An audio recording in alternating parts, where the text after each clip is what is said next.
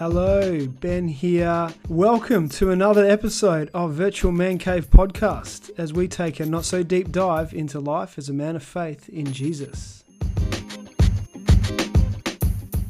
I can't believe we're in episode three of season two already, and I'm enjoying this focus for the first four episodes on fatherhood, and for the other four episodes of this season, we'll be focusing our interviews on marriage. And so, hopefully, it's helpful for you. Hopefully, it's good listening. Thank you to those who are tuning in. Thank you to everyone who is jumping on the Facebook page, Virtual Man Cave Podcast, and liking, commenting. If you've got something encouraging to say, chuck it on the Facebook page. That'd be fantastic. And let's keep rolling. Sporting Moments with Dan with journalist and sports enthusiast Dan. How are you, mate? Very good, Ben. That's great. We have gone through your top sporting movies. Uh, so many great movies to choose from. Always controversial, but you had some solid choices there. We're just going to go for the next few weeks. We're just going to go down a totally different pathway as well. We're going to hit up some obscure sports. We are going to talk about, highlight some sports that you may never have heard of, but you may uh, get interested in after our conversation. And so, over the next three weeks, we're going to go through three obscure sports Dan's taken an interest in. And so, we're going to start today. What are we going to start with, mate? The first one um, is called Calcio Storico, and I and people are probably going to hammer me for my pronunciation. It's an old Italian sport. Yeah. Dates back about 500 years. Wow. So basically, in Florence, once a year, there's this competition where for one weekend, they play this game. And it's essentially rugby and soccer uh, mixed with bare knuckle boxing mixed with MMA. It's played on a on like a dirt field, probably the size of it's not a it's not a big field. It's it's uh maybe like the size of two tennis courts side by Okay. side. So it's Yep. it's it's big Yep. enough for them to have a bit of run, Yep. but it's not like a footy field. And essentially, it's played by four different teams: the Blues, the Reds, the Whites, and the Greens. And these four teams are divvied up by the areas of Florence that these people are from. So there's a lot of pride. You you can only play for your town Yep. and uh, they're considered these modern day gladiators. The, the guys are ripped. They're absolutely shredded. Oh, out. They're all tatted up. They Yeah. look like absolute monsters and beasts. So essentially, what you need to do is you need to get the ball from one side to the other, one side to the other, and score it in this little fence net thing. Okay. And there's no rules. Literally, if you've got the ball in your hand, you can get taken to the floor, and you need to dis- um, take the ball off the guy. But on the side, there's all these little pockets of fights. Like there's no, some guys aren't even there to try and get the ball. They're just trying to fight one another. so they go, the games go for about 50 minutes. So it's 50 minutes of just straight up fighting, wrestling. It's insane. And so there's no prize money, but you win like the glory um, of that weekend for that one year. And so these four teams hate one another, but once a year they get together. It's this absolute, it's just mayhem. It's, very cool. about- And there's, Yeah. there's there is a documentary on Netflix at the moment that looks at the sport. There's a couple of things um, on Vice, the website. Um, so Calcio Storico, have a look at it. It's it's just mayhem.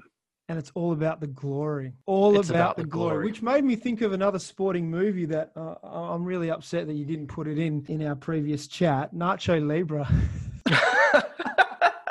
I thought you were going to go with Blades of Glory. don't you want to? Don't you want a taste of the glory? See what the glory tastes like. So this this sport is very obscure.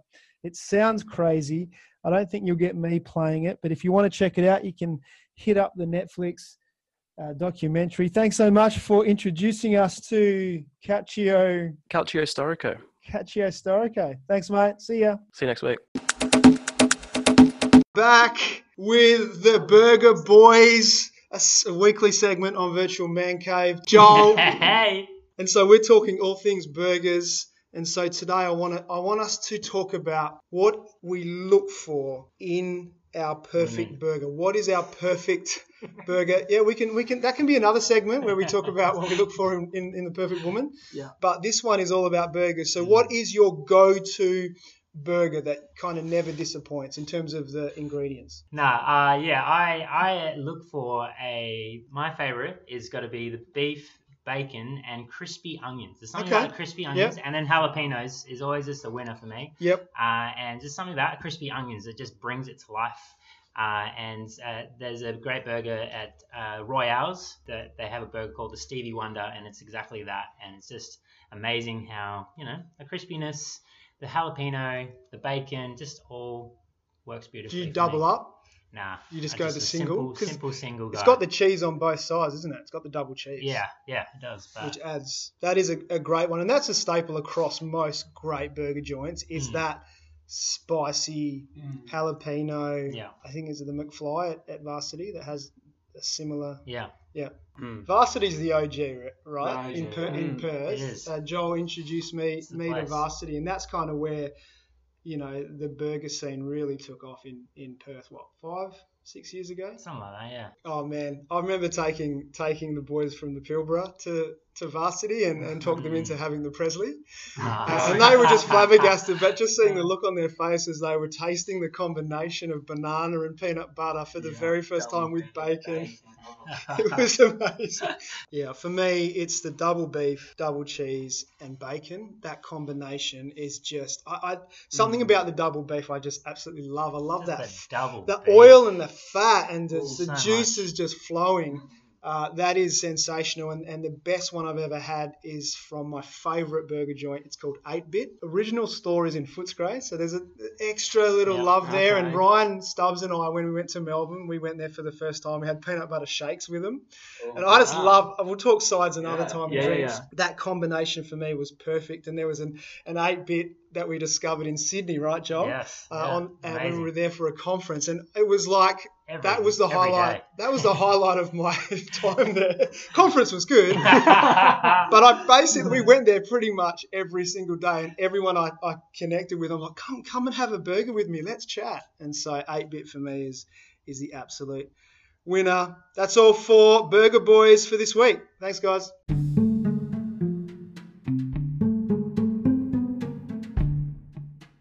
Unpacking Proverbs. Proverbs 15, 18. A hot tempered person stirs up conflict, but the one who is patient calms a quarrel. Uh, as a dad, as a husband, as a man, I feel like hot temperedness, anger, is a sidekick, a constant sidekick, ready there, waiting when I need it. And most situations, 99% of the situations, don't need that sidekick don't need that anger, that hot temper to come into the situation because, as the proverb says, it only stirs up the conflict. You add temper, you add anger to a situation, it's an ingredient that multiplies the conflict. It reinforces the divide. And we might think when we get angry we're resolving or ending the conflict, but it only causes it to simmer down and keep bubbling away to come up at another time.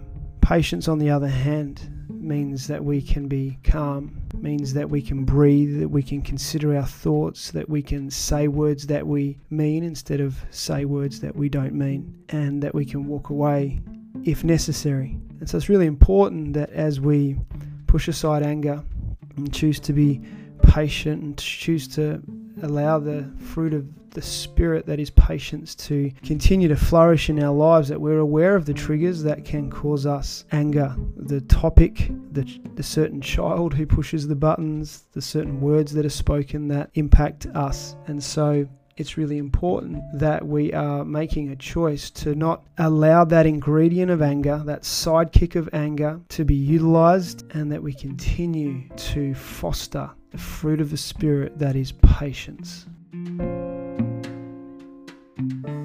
Back with a great segment on Virtual Man Cave podcast, song intros with Trent. We have musician, songwriter Trent Williams with us. Hey, mate, Hey Ben, how are you? I'm good. Good. How are you? Doing so well. I'm really looking forward to our song intros for this week. I think we are doing the 2000s. That would be about right. Yeah, we've covered the decades uh, before that. Yeah. So, yeah, up to this one. All right, what have you got for us? Um, I've got two intros. Um, hopefully, both you'd recognise upon of hearing them. Yeah. The first one I'll play will be a, um, you know, you might not know the name of the song or anything, but you probably know the introduction. Right. Um, so I'll I'll play it if you know it. Tell me.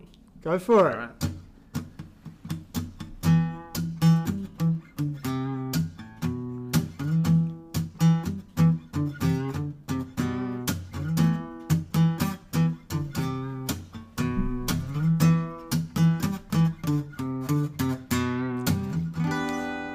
Very cool. Definitely recognizable tune and intro, but I couldn't for the life of you tell me who did it and, and what the name of the song is. So, That would be the White Stripes, and the name of the song is Seven Nation Army. Seven Nation Army. Very recognizable. Nice, mate. What do you, what's the second one you got for us this week? So I've picked, um, yeah, I've picked another one. This one's, you know, uh, like a personal favourite. Um, this would be one of the first uh, songs I learnt on the guitar, on the acoustic guitar anyway. Um, so it's a special one for me. Yeah, I'll just play it. I'll tell you what it is after.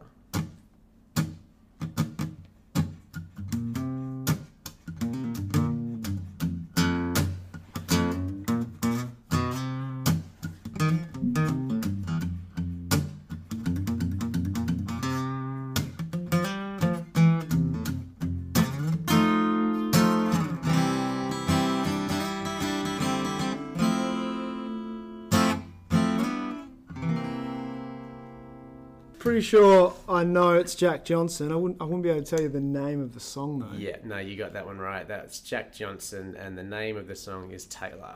Taylor. So tell me, why do you love that song and love playing that song, other than the fact that you you learnt it Mm. when you first started? Um, I think it's quite cool, um, that little riff there, and it's just based on two chords, that one and Yeah. that one there, Yeah. with some little bits and pieces in between it. Uh, so it's, you know, like, it's a bit like all these ones that we've done. It's, you know, at the, the, the bones of them are very simple. Yeah. And I think that's probably what makes them recognizable is that they're just simple, they're easy to get your head around. Yeah, so that one, that's a special one for me, but also one that, you know, you're not going to miss.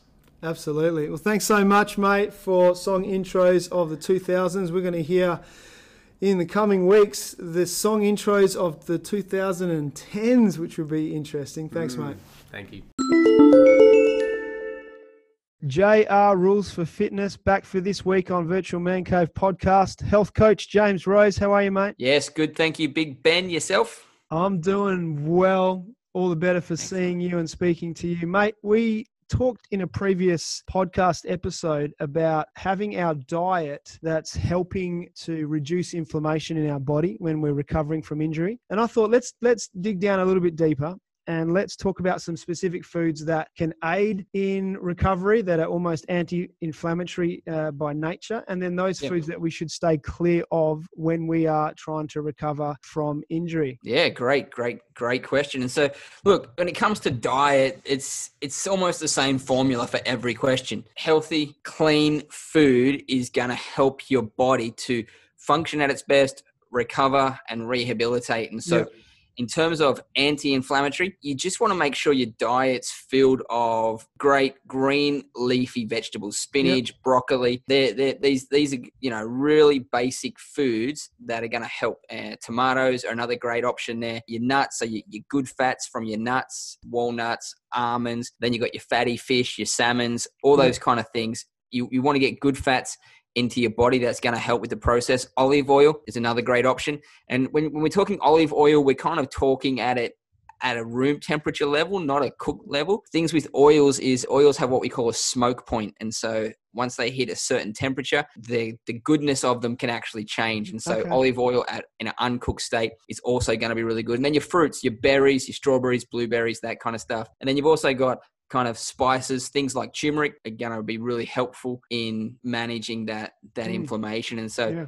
on the flip side of that, everything that's kind of on the naughty list, so to speak, and it's not about cutting these out of your diet, but if your diet is overloaded with them, Yes. it's going to create again that inflammation in your body that is purely just from from diet. So things that that have a high sugar or high fructose corn syrup Yep. kind of base, artificial fats. So you know, as much as you might love your two piece feed from KFC Come on. every lunchtime, Love it. it's probably not great to have it every day Once a week. um, and once a week maybe. And so and then you, your refined carbohydrates, so chips, lollies, cakes, donuts, Yeah. all the things we love, but just just limit them, guys. Yeah. Um, alcohol, if you're excessive in your alcohol, again, your body, you've got to remember that alcohol is a toxin to the body. It Mm. might be part of your day, it might be part of your routine for whatever, but when it comes down to it, it's a toxin that you, you just got to make sure is done in a healthy way. And Yeah. then processed meats, so you kind of salamis, highly processed meats, which are going to be high in fat and sodium. Just don't mention bacon. Please don't mention bacon. Look, just everything's okay just you know but don't don't neglect all these are great foods that you don't need to go and get a multivitamin necessarily as your first point of call Yeah. when you could be getting a lot of great vitamins and minerals from your diet and Yeah. just reducing some of the just become good friends with your liver and Mm. your your kidneys stop putting them under stress every single day give them a break Yeah, that's awesome. That's some great wisdom there, mate. Thank you so much. I'm sure people are going to take a lot out of that, even if it's just one thing, one good thing, one key next step, one little shift and change, one tweak in our in our diet. That's going to be really helpful. Thanks so much, James. speak soon Well, it is a great privilege for me to introduce onto the Virtual Man Cave podcast a good friend of mine. His name is Mike Groves. Hello, Mike. Thanks for inviting me into the virtual man cave. Absolutely fine. The main reason I've, I've invited you in is because of the dulcet tone of your voice. I just love love your voice. It, it is a voice for radio, and not to say you don't have a face for TV, but you've got a great voice for radio. Well, I, I did spend more time on radio than I did television, so there you go. But I did some. Well, well tell me, Mike, uh, you're married. How long have you been married to the wonderful Anne for? For 24 years, Ben, uh, it's been an absolutely uh, amazing 24 years. And you've produced a couple of uh, ripping kids. Yeah, look, uh, absolutely. Simon and Claire are the absolute, uh, they're fantastic kids. They're wonderful kids, uh, and we love spending time with them. And uh, yeah, we're ever so proud of them and, uh, and and the inroads they're making into their own lives, but also just the the way they contribute to ours. It's Yeah. just you know we just love being around them. How long have you been a, a Christian, a follower of Christ? Then uh, it wasn't until I moved over to Perth that I became a Christian. In fact, I met the person who was going to lead me to Christ not long after I arrived. In fact, two days after I arrived in Perth. 26 years I've been a Christian, uh, Wow. and I, I like to think that uh, God had to get me out of out of Sydney to uh, isolate me enough to to get his uh, get get my get his attention. Don't don't talk about isolation. It's too it's too soon to talk about isolation, mate. That's that's brilliant. And and what still compels you to be a follower of Jesus? That's a really good question, Ben. Um, I think what really lays it down for me is the fact that I am reminded constantly that as, as much as the kid, my kids are the apple of our eyes, uh, I'm the apple of God's eye, and that reminds me that I am loved Mm, and that I too have immense value to Him mm. regardless of all of the things that I have done and all of the things that I'm going to do. So uh, if I project that that love that I have on my towards my children, the love that He has for me is multiplied. I'm sure, uh, and that just brings me to my knees. That's amazing. Amazing grace. That that is what it's all about is that free gift of grace and love. We have access to an incredible well of love to not only receive for ourselves but to give to others as as you've so uh, brilliantly articulated. Now, what do you do for a job? So uh, I go by the name or the t- job title of uh, a, sen- a senior director uh, at strategic communications at, uh, at a company that I work for, FTI Consulting. And the best way to describe what I do is it's public relations on steroids.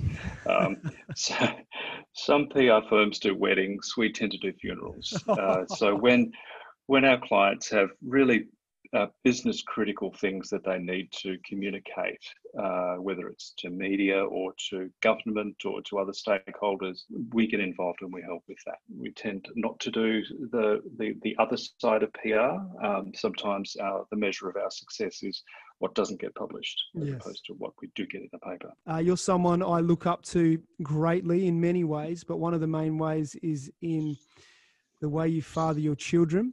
And we've we've had many a coffee, many a catch up together, just chatting all things fathering and, and parenthood, and you're you're a fair bit further along the the journey than me in terms of your kids being older.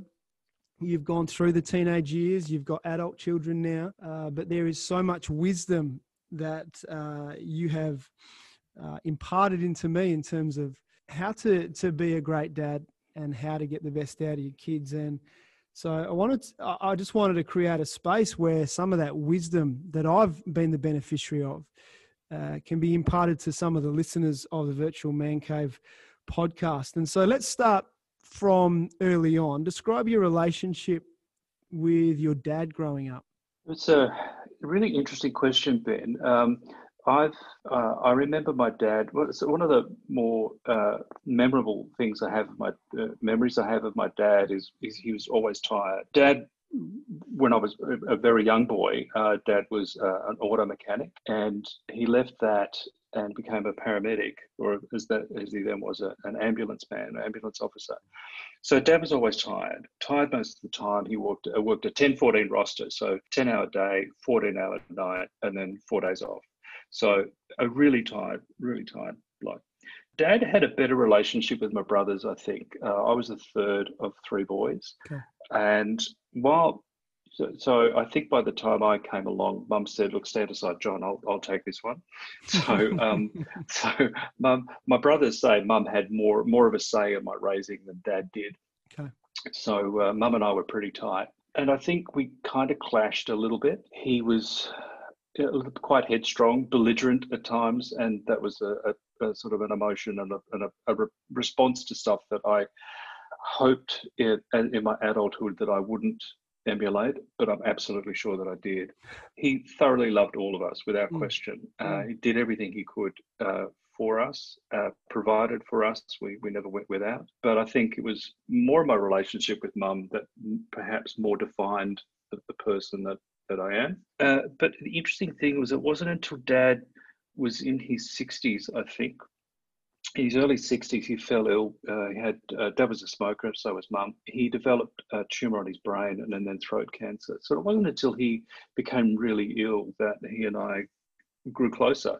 I moved home. I cared for him through his nine months of, of cancer, and uh, yeah, it's where we actually became closer, much much closer. So be- before you had kids yourself. How how did that whole picture of fatherhood and being a father how how was that impacted uh, by your own relationship with your dad do you think? Really good question ben. And I, the only way i could answer that let me begin by answering that by saying i've lived longer without dad than i did with him. As a later teen in my early 20s uh, I was really looking for, uh, looking towards other blokes, uh, other older men, yeah. Uh, either in my work environment or in, in, in social structures, to not necessarily show me how to be a parent because I had no expectation that I was going to become one. It was yep. not a thing that was on my radar. It was like by 25, I want to be married, and by yep. 27, I want to have kids. it was, uh, to me, it was more about being uh, being a bloke and being human uh, and how you relate to people and how you treat people and how you operate in the workspace and how you operate socially. So, what I did take away from my memory of dad, and he, I was about 25 when he died, was a, a, an incredible work ethic, understanding, and it wasn't until the end of his life that I actually understood the tension that he had to, to, to manage between his own his own parents, particularly his mum and us. Yeah. Uh, and we grew up in this uh, in a small country town in New South Wales. Dad moved us as a family to Canberra so that we could have better opportunities. But he was always dealing with that tension between going home to see his parents, yeah. particularly his mum, and us. Mm. And it wasn't until later in my life, or later in his life, uh, towards the end of his life, that uh, he actually confessed that uh, uh, that tension was was really really difficult for him a very difficult strain on his uh, on his persona. And to me, even just saying this to you now, Ben, sometimes I, I wonder if if that contributed to the belligerence that I, I, I heard from him a lot. It was. Uh, as you know, in moments of tension, we can say things or respond in a way that is unguarded. And I wonder if that's if that part of that tension, that fight, that internal fight that Dad mm. had, in amongst all the awful stuff that he saw in his day and, yeah. and, and job probably came to the fore. Yeah, wow. It's it's a it's a, a, a common theme that comes up in and has come up in these interviews for Virtual Man Cave podcast in talking to to dads and there is there there is that tension that constant tension between that the whole leaving leaving your your parents and your family and cleaving to your wife and and creating that new family. And there is always that tension between the family you, you were raised in and the family that you've created. And uh, my, I remember talking to my my parents, and it really didn't didn't hit me till I was 30, the age of 30, what my parents gave up in leaving their parents in England and all their brothers and sisters and moving halfway around the world to set up uh, a great life and future for myself and my brother and and I guess that's echoed in some degree to your dad moving you guys to to Canberra. Uh, I saw a documentary a couple of weeks ago uh, about this fellow who was uh, an artist and uh, an architect, and he wanted to build his own home. And his dad died uh, when he was in his mid-teens. Mm. And he, re- he he said in this interview that he knew his dad was sick. He knew his dad was dying. On the on the night that his dad died, he he said to his mum, "Gee, I hope I've learned everything I need to know from him because there's nothing left he can tell me." Hmm. And that actually sort of struck a chord with me because with dad, uh, I wasn't, I didn't draw upon dad as the confidant that I needed. Yeah. Because I was, I was just a self-centered, you know, late teens, early twenties, mm. getting in my, getting on in my career, trying to yeah. find my own life, and that sort of stuff. So uh, I didn't draw alongside dad like my eldest brother did, who to this day, and Rob's in his early sixties, still grieves for dad, hmm. uh, still misses dad, this head of the family figure yeah. uh, in in his his dad and, and a grandfather to his kids. I, when I became a parent, when Anne and I had Simon, I had lived at least twenty years. Uh, yeah, that's twenty years. No, not twenty years. A, a, a fair distance of my life, mm. fair portion of my life without him. Yeah. And so I've had to make major major personal decisions and major decisions without him.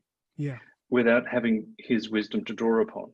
The difference for me is that my son Simon uh, doesn't have that gap. He has me around. Yeah. He has Anne and I around too, yeah. and, and, so does Claire. For uh, in fact, it just happened uh, over the weekend. It just he had a, a major decision, decision to make. He came to us, said, "This is what I'm thinking. What are your thoughts?" Uh, mm. And we did the, you know, we, well, you could do it this way, you could do it that way. This is how, how it's going to work. How urgent is this? What's it mean for you? We just talked it through and we didn't say you should do one thing or the other, but mm. he made his decision and he made his decision based on, on wise counsel. Mm.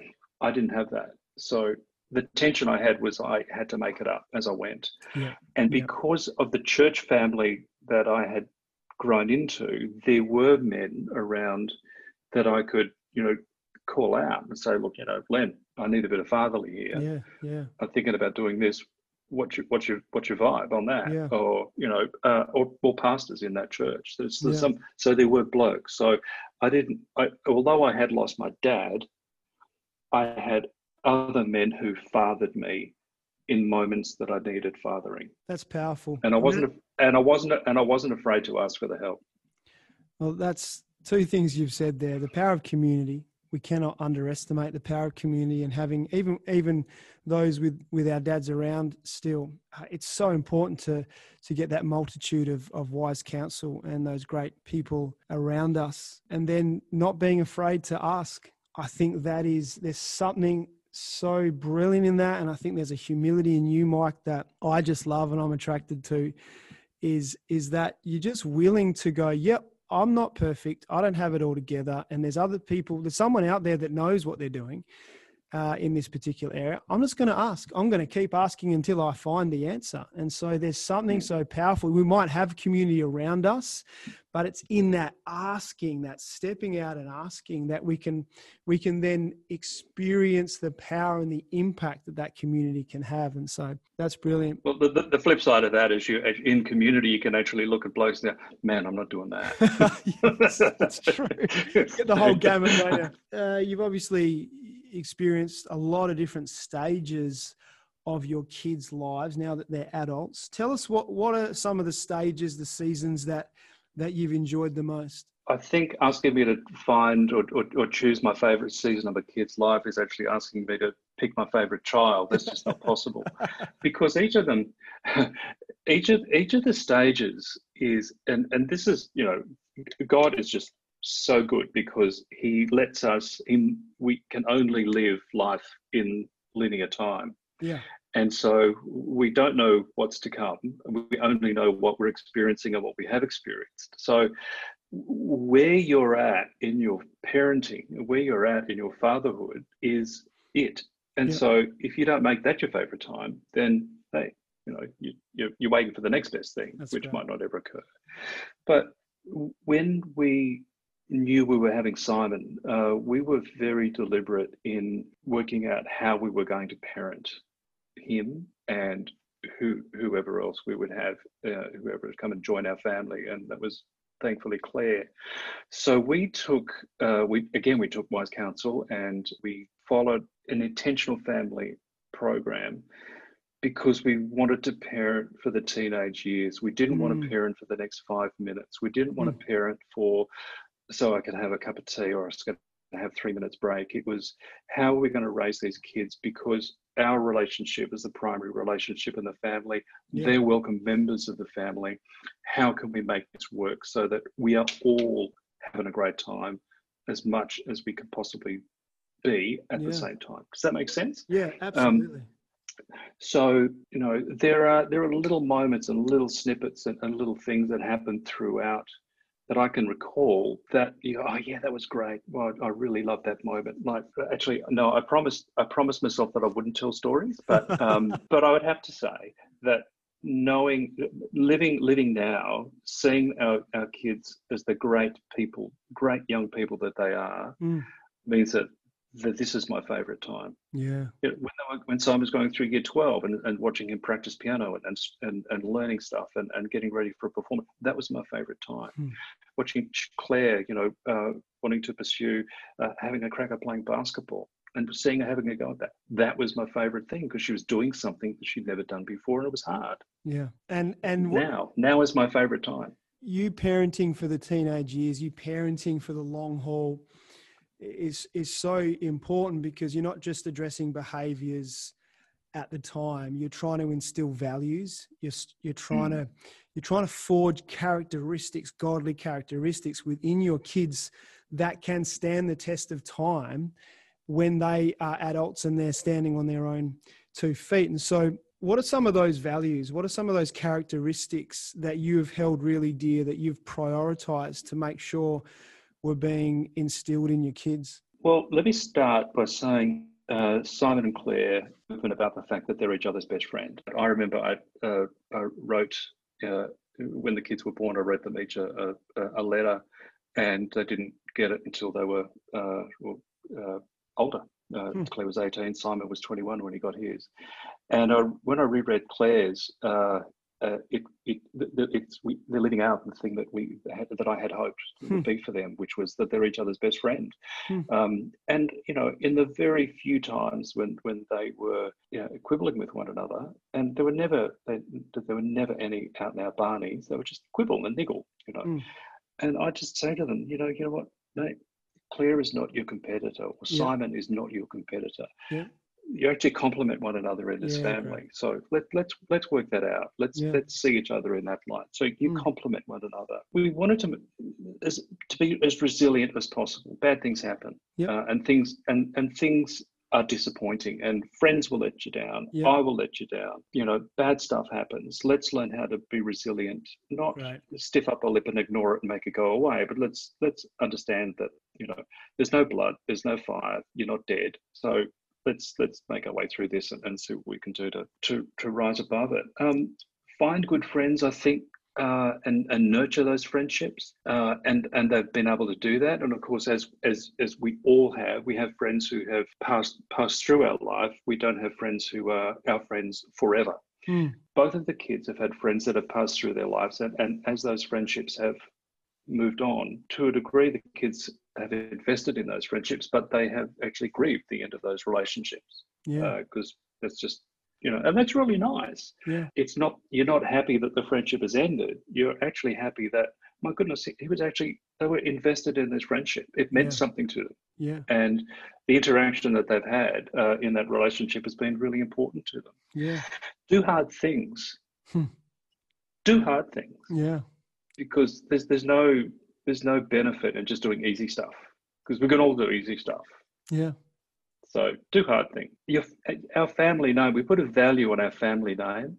Um, we would say to them, you know, mate, some families might do that. Some families might think that's okay, but we don't do that. Whatever that behavior is, yeah, some families might do that. We don't do that. I would often say to them, you know, remember who you. Are. They're going out the door to a party or you know, to a birthday party or you know, a kids thing, or they're going off to spend some time at a friend's house. You say, you know, mate, remember who you are. Remember whose you are. Mm. You're a Groves Mm. and your gods. So put a value to our name. Yeah. and uh, the other thing too is that you know we said to the you know we hope hopefully that they understood that failure was acceptable, but failure without effort is not. I don't mind if you come home with a D. I did, but you know I don't mind if you come home with a D. But if you come home with a D because you did nothing yeah. to you know to, to contribute to that result, then we're going to have a different conversation. But if you come home with a D, and you even asked me for help, you know, there was some eff- there was some effort involved in getting your D. Yeah. man, that's you know, all right. There's some work here to do, but there's no punishment here. Rest is as important as work, and I, we, I personally probably didn't move so well in this space, but the fact that you do need to rest, you do need to rest. Sometimes they rested too much, but anyway, that's what it is. And then one of the things that my mum taught me was just laugh at the things that frighten you. I used to be frightened at thunder, and where I lived, where I grew up as a kid, uh, there was lots of lightning and thunder, massive storms. Pardon me. And mum, mum just laughed at them. And so uh, I just, yeah, I love a storm now. Get outside and enjoy it. so just love the things that frighten you, because it's not as big and hairy and scary as you think it is. Yeah. so absolutely. those are some of the things that we That's- tried to focus on. There, there were more. There were definitely more. Yeah, they're brilliant. What are some of the biggest challenges that you have had as a dad? Right, right off the top of the list, it would be managing myself because there are always there are moments of tension, and there are moments when you're not at your best, and your guard is down, and there would be multiple times then that that I would hope that I would like to have had again, so that I could have that moment back again and do it better Yeah. because I wasn't at my best in the way I responded to something, and uh, one of the kids had to deal with the with the outcome. Yeah. So self management, uh, and I think that's what being a dad does do. It actually puts it it highlights for yourself how bad you are at managing yourself. Uh, so I think uh, you know discovering how being a dad really does amplify your shortcomings because we've all got them. Yeah. And you know what? You can flip that thinking by saying, I'm really not good at this. And I'm going to fess up to this child that I got it wrong, that I spoke too sharply, I was too loud, I, I was rude, or I didn't pay you the attention that you really needed from me right then. Own it and apologize for it and show them that it's okay to be wrong, Mm, but own, own your behavior yeah. because I'm going to expect that of you. Yeah. Oh, it's so important. So important the ability to apologize, humble yourself and apologize. Let's flip it. What are- what are some of the greatest joys for you as a dad? So I think, Ben, uh, as you know, we've got young adults. So seeing, seeing our kids make good decisions Yeah. and and to own the result of the decision they make, whether it's a good one or a bad one. So that, and to me, that's just a culmination of uh, the all of the stuff that we've been talking about about putting value on your name, seeking counsel, all of those sorts of things. So seeing our kids make good decisions, I think certainly witnessing them owning their faith, them choosing to be around at church, choosing uh, friendships that are life-giving and, and and it was a wholesome but wholesome. Yes, spending time with kids who are unchurched, who are non-Christians, but Mm. not being afraid to shine and and to talk about your own faith, or at least to reflect Christ. You know, Love it. To, to, to so other folks know that yep, that's that's what life means for them. And definitely seeing them managing their friendships and the relationships in ways that that honour both sides, both sides. When your son chooses to spend time with you, Hmm. Simon uh, came home uh, oh, about a month ago, and he said, "Dad, do you want to go to the golfing range?" Hmm. I said, "Really?" He said, "Yeah." I said, "Okay." So I dropped, you know, we, we had nothing on, so yeah, went off we went. Had an absolutely fantastic time, and other stuff like that. You know, just like choosing to spend time with you. When your kids write you a note telling you that they know you have their back always, that was just awesome. Just an awesome, awesome thing. And then watching them make difficult decisions and then owning that outcome. I think, and I mentioned that before. Yeah. It's uh, you know, you've made your call. This is what it's going to be. Yep. Okay. It hurts. It sucks. Uh, it's costly. I won't do that again. Hmm. And you're not rescuing them. It's you. you it, this has to hurt. This has to smart just a little bit. That's great. There's some great, great joys there. Uh, as we as we wrap up tonight, and I'm so glad that you've joined us, and thank you so much for your wisdom. I just love you to, if you could summarize what we've talked about in three three points. You know, if there's three things that you want to leave the listeners with, what what do you think they would be? Parent for the teenage years and not for the next five minutes. These kids are you get 18 summers.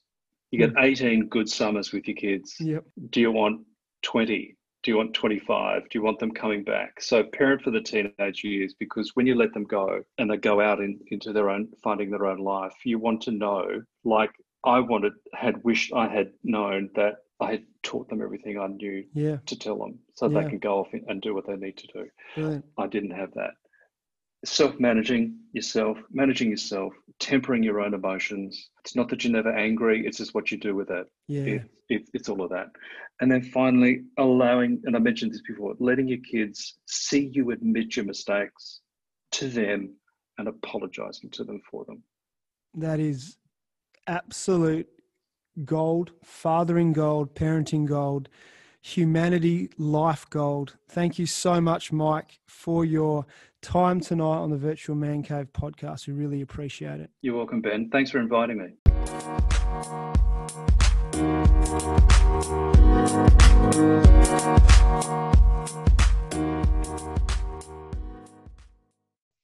Proper dad joke.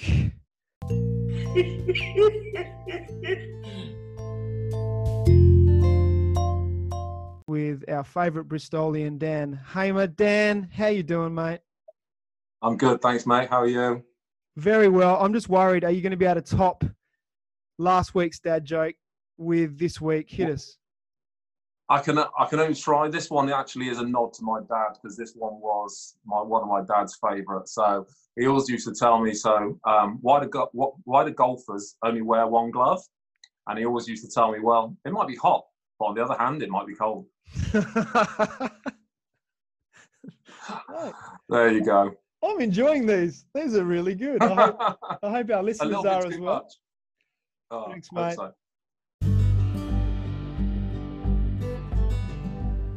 Episode three of season two of Virtual Man Cave podcast is done. Thank you to those who are tuning in. Thank you to all the contributors. Hope you've taken something from it, listeners, from this episode that can help you as a dad, as a husband, as a man of faith in Jesus. Take care.